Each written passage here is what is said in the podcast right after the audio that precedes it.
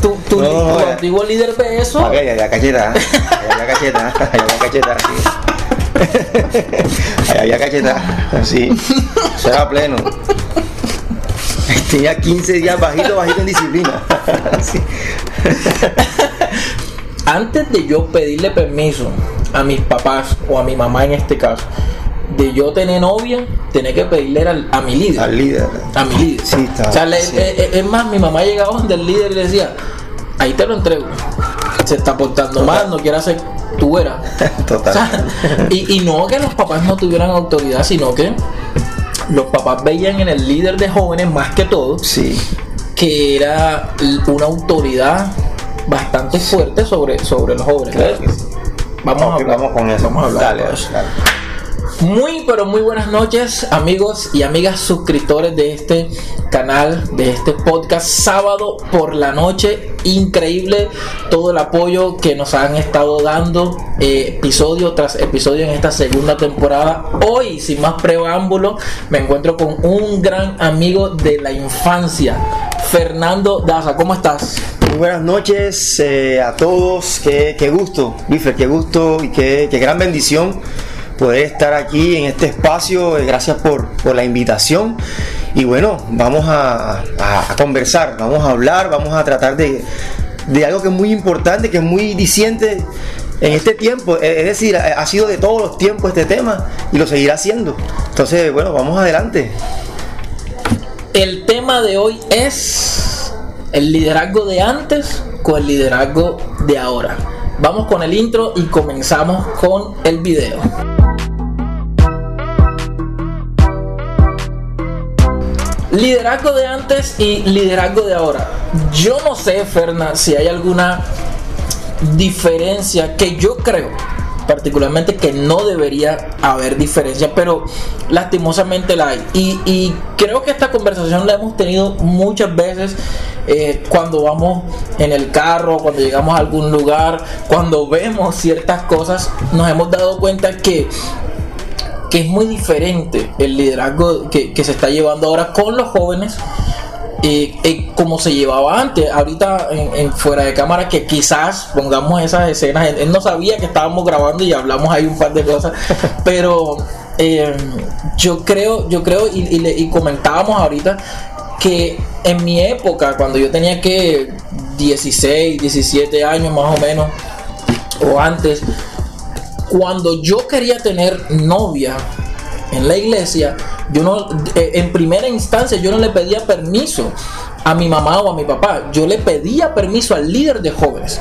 O sea, eso de ahí daba a entender la importancia que tenía esa persona, esa figura es. para mi vida. Total. Y no solo espiritual, sino en todos los, en todos los aspectos Totalmente. pero no sé, hoy día creo que se ha perdido mucho esa figura de autoridad en cuanto al liderazgo de jóvenes. ¿Tú qué opinas, Ferno? Sí, mira, Wilfer, partiendo de ahí porque eh, los que quieren, los que están para aprender, perdón, los que están para, para ver una influencia, los que están para, para seguir a alguien, siempre van a estar, son muchos. O sea, obviamente siempre más discípulos o aprendices más que un líder.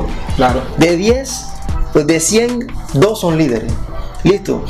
Entonces, sí, hay una, hay una gran eh, comparación a nuestra experiencia. A mi experiencia, a como hoy lo vivo yo hoy en día, de 2021, en ese tiempo que yo, me, que yo iba a la iglesia apenas, a- del 2000, 2001, por ahí, eh, hay una gran diferencia. Para mí, porque el liderazgo, o sea, no voy a decir qué concepto de liderazgo, porque todos van a decir, esto es influencia, es seguir, es motivar. Claro. Pero hay una palabra de la cual yo eh, relaciono mucho con, con ejercer ese liderazgo, Luis y es tacto. Tacto. La palabra tacto. El, el estar persona a persona. Y eso se ha, se ha- se ha desvanecido. Entonces es, por, es ahí el problema del por qué vemos hoy en día ese liberalismo y esa, esa permisividad y esa forma de actuar de muchos jóvenes de hoy en día que no tuvieron esa voy a hacerlo así eso así que tú tuviste, que yo, Claro, que yo claro. tuve. Claro, claro. Entonces, el problema está de parte de los que de los que son figuras como autoridad. Se ha perdido. Porque, vuelvo te digo, el rebelde siempre va a estar. O sea, el rebelde o la persona insurrecta, el que se la quiere pasar de liso, Sí. o sea, el que no hace caso, eso siempre lo va a ver. Sí. Pero, pero eh, eh, el líder que ponga las cosas como son, con su ejemplo, vertical, neutral, una persona directa, eh, casi nunca en este tiempo ya no la está viendo. O sea, me refiero que esa, eh, esa persona, esa persona tiene que, tiene que estar ahí y no está pasando. Así es por eso el desenfreno en este tiempo mucho mayor. ¿ya? Entonces se ha perdido eso. Eh, Fíjate que tú, que tú decías algo que, que, que, o sea, no, hay- no hay una figura de autoridad como tal. Y, y me disculpan todos los líderes de jóvenes y todos los pastores.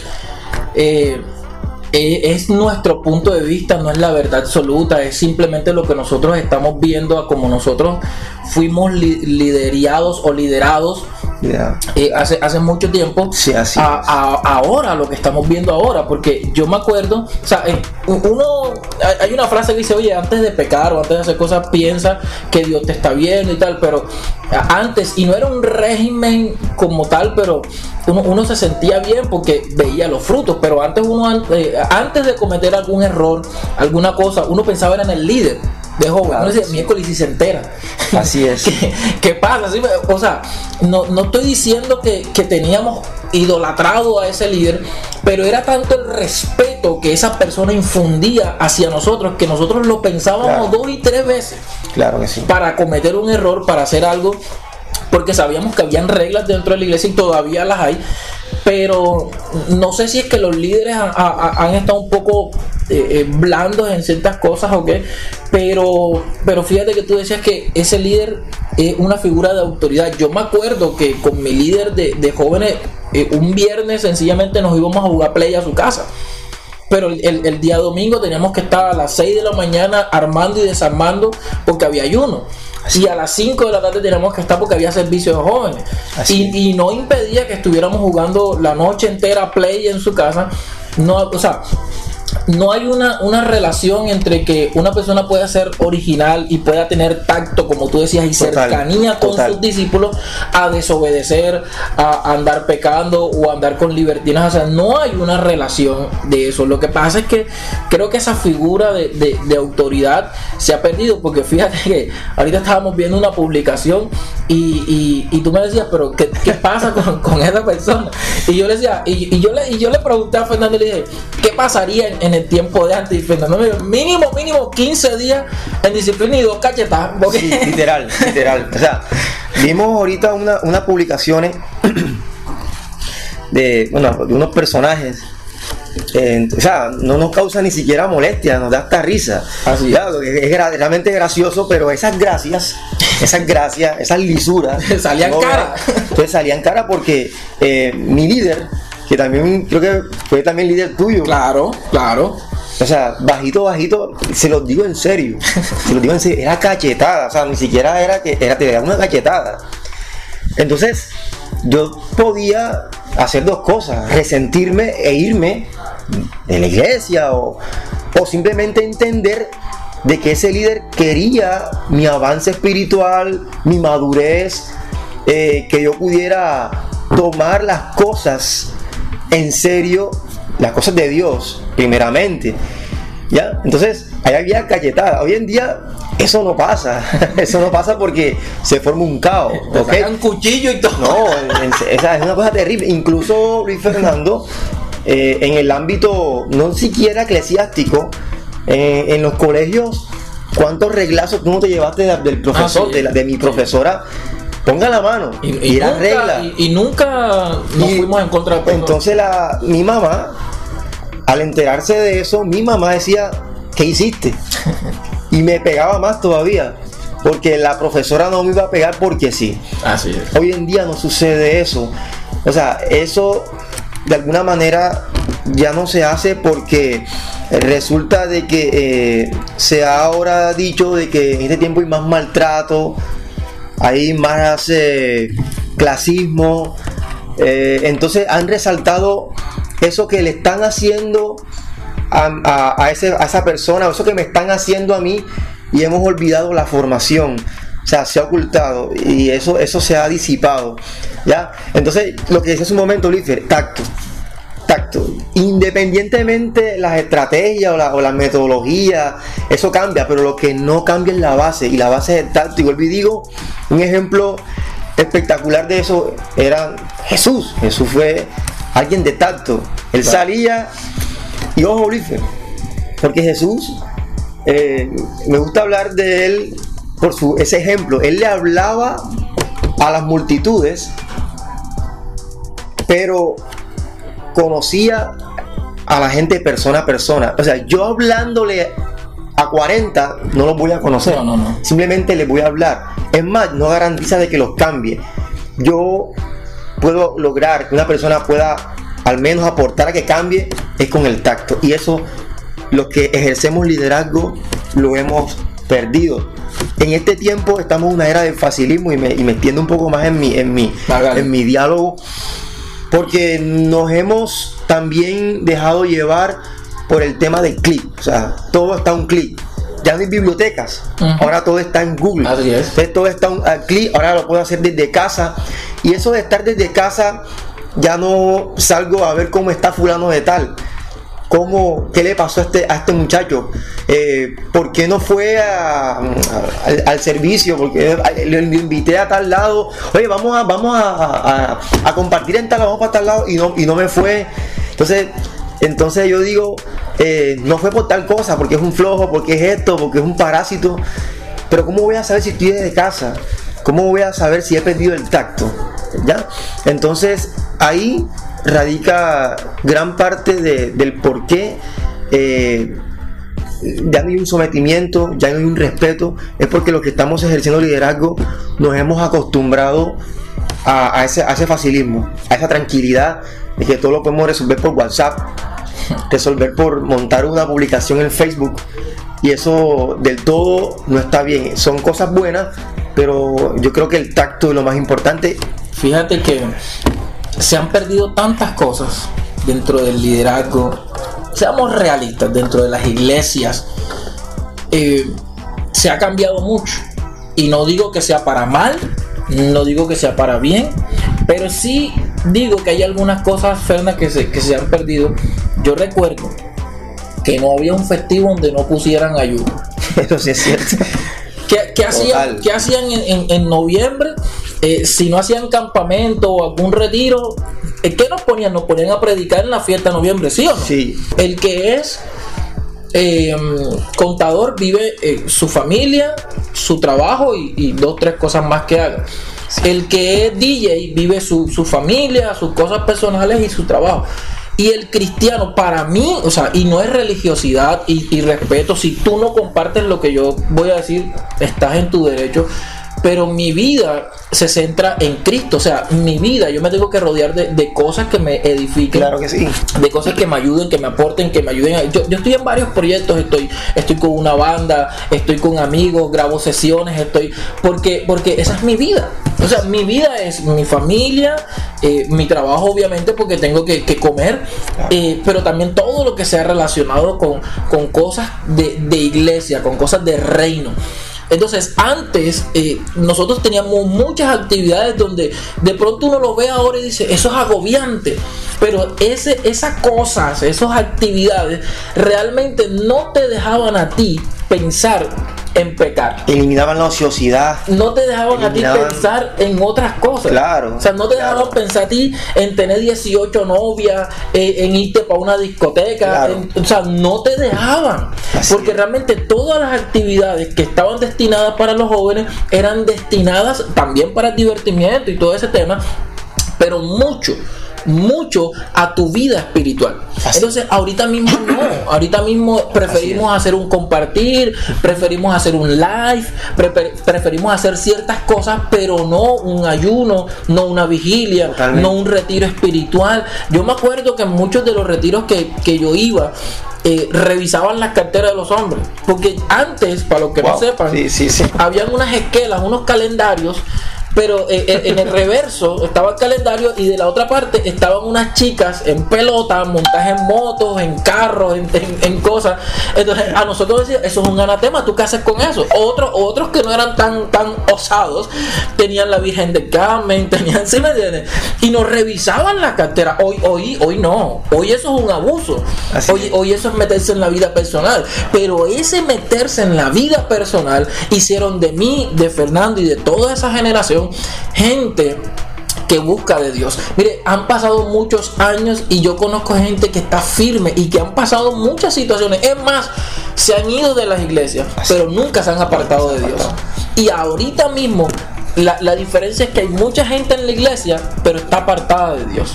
Así Simplemente van y ocupan un lugar en la silla porque, porque falta liderazgo. Porque yo escuché una frase de Dante Geber una vez que decía: de concierto no se va a santificar la gente, de estar saltando no se santifica la gente. La gente se santifica leyendo la palabra, haciendo ayuno, oración, vigilia. Y eso es lo que nos falta a nosotros. Claro, eh, y escuchar todo esto, Luis Fernando, eso es, eso es tremendo lo que tú estás diciendo. Porque fíjate que escuchar de, todas estas actividades espirituales, eh, ayuno, vigilia, eh, reunión para, orar, vamos a tener un tiempo devocional. O sea, eso es aburrido dependiendo de cada persona, porque en sí podemos buscar la mil y una manera de que sea totalmente divertido, porque lo es. Claro. Pero al mismo tiempo es es, eh, eh, más que divertido, es edificante. Eh, como tú decías, mira, nuestro líder nos reunía antes de, ensayar con la alabanza, el devocional. No, no, no, no, yo lo hice, muéstrame el cuaderno. Claro. Le teníamos que poner cuaderno, ajá, y, por ejemplo, hoy es, hoy es que hoy es, 30. Ah, ok, ese es el, el, del 30. Y el de ayer 29. No, que no lo hice, no vas a cantar. Así es. Así eran las cosas. Lo de la cartera, muéstrame la billetera a ver qué tienes. No, muéstrame la billetera. Comenzaba como, como encontrar el liderazgo ahí, que fuera algo indecente. Estás sentado. No vas, no vas a cantar, no vas a servir, no vas a hacer esto. Entonces, ¿saben? Pero aparte de eso, Luis, quiero decir algo como, em, como una analogía más o menos. O sea, estamos viviendo hoy en día eh, un liderazgo del efecto marcador borrable, no es marcador permanente. O sea, estamos haciendo muchas cosas que hacen simplemente que resaltamos, colocamos algo, pero que se borra.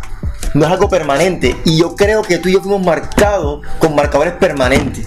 Por eso hoy en día estamos aquí. O sea, hay cosas que nos marcaron la vida. ¿ya? Hoy en día hacemos cosas como para resaltamos una actividad, resaltamos para en el momento alegrar o distraer la mente del joven, más no para cambiarlo.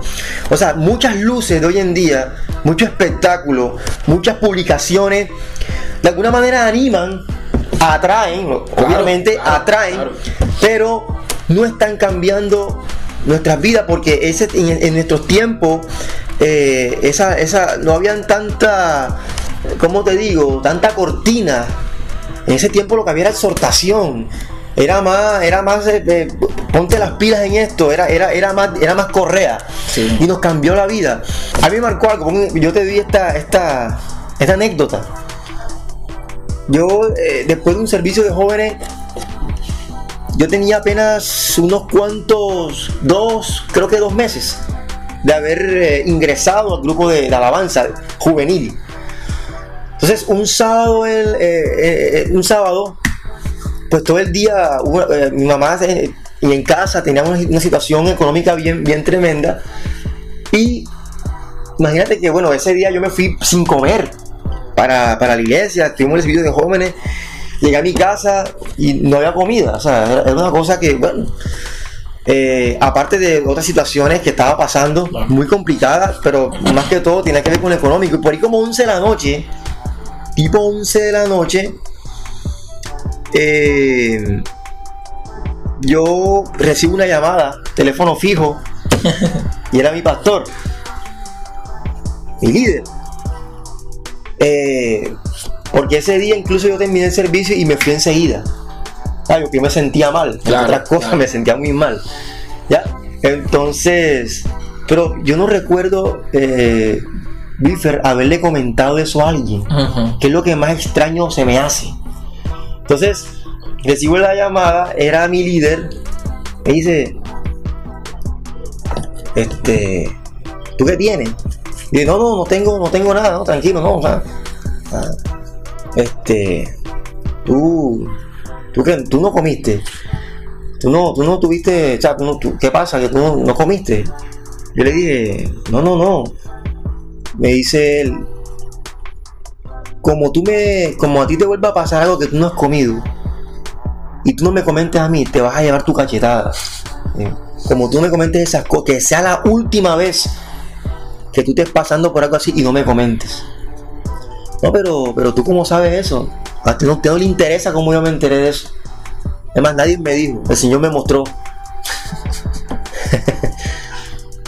Un marcador permanente, eso, eso fue marcando, Claro. eso fue marcando, o sea, ese- esos son los liderazgos claro, que fueron marcando nuestras vidas. El tacto. Sí. O sea, a eso me refiero. Estamos, o sea, no podemos liderar desde las suposiciones Así es. suponiendo. Yo supongo que, que tiene esto, no es suponer, es que tú tienes que aceptar que tiene ese muchacho, que tiene esa persona. Yo no puedo juzgar a tal persona porque eh, tú lo ves con una un asunto de, de- que quiere vacilar a esta, a- en caso de los jóvenes, a esta y a la otra. O sea, yo no puedo de buenas a primeras arremeter contra esa persona, simplemente hacer tacto con él acá, sentarme con él y hablar dialogar, pero desde el punto de vista de que te, te doy, te doy palo y listo. O sea, estamos hablando aquí de que si nos ponían correa, Claro. de que si nos exhortaban, pero antes había un tacto y es del que estoy hablando. Ven acá, ¿qué tiene? ¿Qué te pasa? Así Eh, es. Ya cuando había eh, una, una, una mala actitud, obviamente venía, Sí. venía, venía el palo, pero ese, esa mala actitud no la estamos corrigiendo hoy en día. La estamos dejando pasar por alto. Pero es muy importante que como, como líderes tengamos mm, eh, ese cuidado de tener ese tacto, no de suponer. Jesús no suponía. Jesús hablaba con la samaritana. Jesús habló con Saqueo. Jesús habló con Lázaro. Jesús habló con Pedro. Él habló, habló. Tac- Tacto, tacto, tacto. Claro. Y de ahí y partiendo de ahí juzgaba. ¿Ya? Pero entonces, pero había, mira, el que nace de nuevo se deja corregir. Y hay unos, escúchenme, hay muchos que, que, hombre, sean honestos, tienen que nacer de nuevo, mano. Tienen que nacer de nuevo para que se dejen corregir también, porque no, no aceptan muchas veces la corrección. Así es, así es. Eso, es Eh. Eso es tremendo.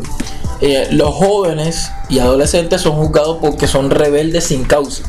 Pero toda rebeldía tiene una causa. Mira, todo tiene un fondo así. Toda rebeldía tiene Así una causa. Entonces, está la tarea del líder, la misión del líder es descubrir qué es lo que pasa en la vida de ese joven.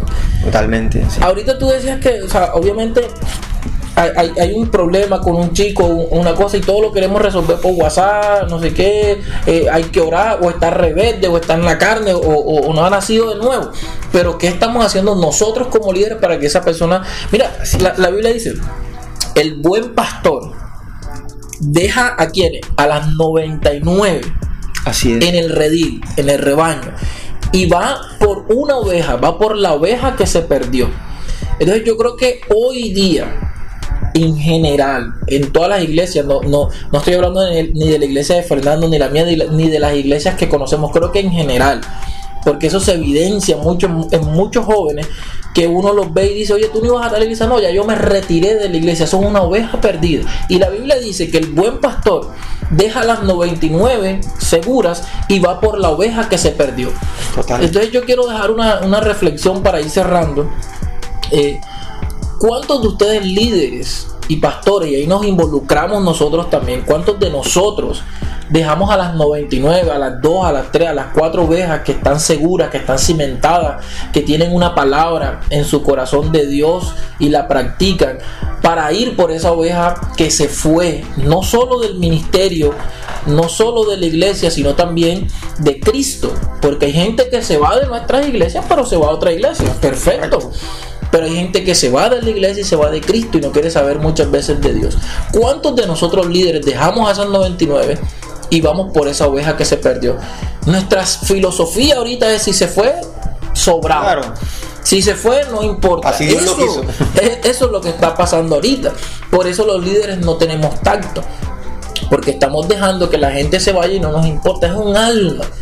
Entonces tenemos que tener ese liderazgo arraigado en nuestras vidas, ese tacto, es decir, ese amor por las almas, ese amor, escuchar el corazón de Dios por las almas, por esa gente que está, que está en la iglesia inclusive, pero que no está en el redil, que no está en el rebaño, que no está, que simplemente su cuerpo está ahí, pero sus acciones, sus actitudes, su hablar, todo su ser no está conectado con Dios. Como decía Fernanda, tienen que nacer de nuevo. No sé si quieres decir algo para cerrar, Fernanda. Sí, claro, eh, Luis Fernando, mira, eh, en Santiago habla de que eh, muéstrame tu, fe sin obras y yo te mostraré mis obras por la, por la, por la fe.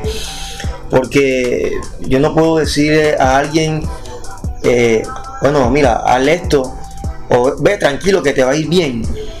Es diferente a cuando yo me, junto con esa persona, claro. le aporto a esa persona, me pongo en los zapatos, vamos juntos a, a tal eh, objetivo con esa persona.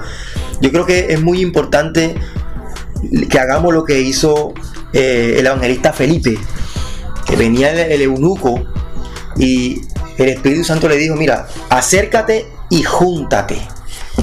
Acércate y júntate. Acercarse es una cosa, pero juntarse es otra. Acercarse es que ya yo rompí el hielo con esa persona. Acercarme es que me aceptó la invitación. Acercarme es que de pronto ya le sé el nombre a, ese joven, pero juntarse ahora es tener el tacto con esa persona, conocerlo. Y en este tiempo eso, eso está faltando y hay que, hay que recuperarlo.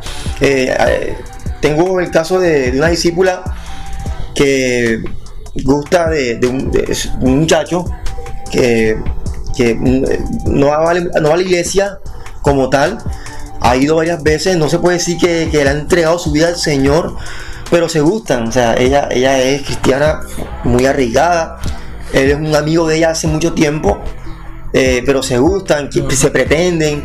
Entonces, lo que yo le dije a ella que fue, eh, aquí ya tú sabes cuál es tu posición como, como hija de Dios, tu prudencia, tu respeto. Aquí más bien es lo que yo voy a hacer ahora como líder por ti. Es lo que, no tanto lo que tienes que hacer tú ahora, ya tú lo sabes. Aquí te digo, es, lo que voy a hacer yo. Porque ese joven es un alma necesitada. Obviando lo que, él, lo que ustedes sienten, yo voy a entrar en tacto con él. Porque eh, también en esos tiempos, me acuerdo yo que había una chica que estaba fuertemente en iglesia y iban ciertos muchachos por la muchacha y lo, echábamos. Vaya, vaya, de aquí, hombre. Vaya, porque iba pendiente a la jovencita. Pero no había ese, ese tacto, algunos no tenían ese tacto como para ganarse. vamos a aprovechar que se está enamorando de este y vamos a caer y vamos a aprovechar y, pero si ya estaba muy insurrecto que no, que definitivamente no quería, bueno hermano, usted no, usted no vino por otra cosa, usted vino por carne, no por espíritu. Pero cuando esa persona nos la vamos ganando, ganando y ganando y ganando y ganando, listo, yo creo que eh, eh, para esos casos, a esos casos es muy importante importante el tacto del líder. Ya no juzgar a, ella o a él. Mucho cuidado con esa muchacha que esto, no, o sea, no nos pongamos en esos prejuicios. Es simplemente qué hago yo sin juzgar, sin estar obligando a nada ni empujándolos a nada. Simplemente cómo los inspiro, cómo los, cómo los estimulo ¿Cómo me los gano? ¿Cómo me la hago a mí? ¿Cómo me hago amigo o amiga de él o de ella? Para que entonces conozca al Señor y bueno, y más adelante en el tiempo prudencial formen un noviazgo, porque podemos lograr de que eso sea eh, orquestar un, noviazgo de ejemplo. Pero hoy en día lo que hacemos es que entonces lo, espantamos, lo, acusamos, no, usted vino por novio, usted vino por novio, se me va de aquí. no, pero, o sea, tenlo, tenlo ahí y comienza a trabajarlo, no le echemos. Entonces, es lo que termino diciendo. Eh, yo como líder voy a tener tacto, con sabiduría, con amor, con paciencia, pero aquel que está recibiendo, déjese exhortar. Déjese preguntar de, si, estás haciendo devocional, déjate de preguntar si estás orando, no te molestes por eso, porque realmente si lo hacen es porque es porque te quieren, es porque te aman, que quieren tu, bienestar. O sea, yo voy a entonces a ocupar mi tiempo para estar preguntándote a ti ¿Cómo está tu vida? ¿Cómo si yo, yo tengo familia, yo tengo esposa, tengo hija, tengo cosas que hacer, eh, ocupar un tiempo tan preciado en muchas cosas como para entonces yo ir contigo a perder tiempo. No, yo, yo no siento que voy a perder el tiempo contigo. Si lo estoy, si estoy haciendo, dejando de hacer muchas cosas para dedicarme a ti, es porque tú eres importante. Así entonces aprovecha eso. Tú como, como esa persona que está en ese proceso de ir madurando, déjate ayudar, déjate aconsejar. Y nosotros los que estamos ejerciendo el liderazgo vamos a tener más, más tacto que fue lo que nos enseñó nuestro Señor Jesucristo. Bendiciones a todos. Así es, listo. Muchas gracias por estar eh, viéndonos en este episodio de sábado por la noche. Espero que te haya gustado. Si te gustó, comparte con tus amigos, familiares, con todo el mundo. Voy a dejar las redes sociales de Ferna por ahí abajo para que lo sigan, para que echen un vistazo de todo lo que él hace. Y gracias por estar aquí. Nos vemos una vez más. Bendiciones. Chao. Chao.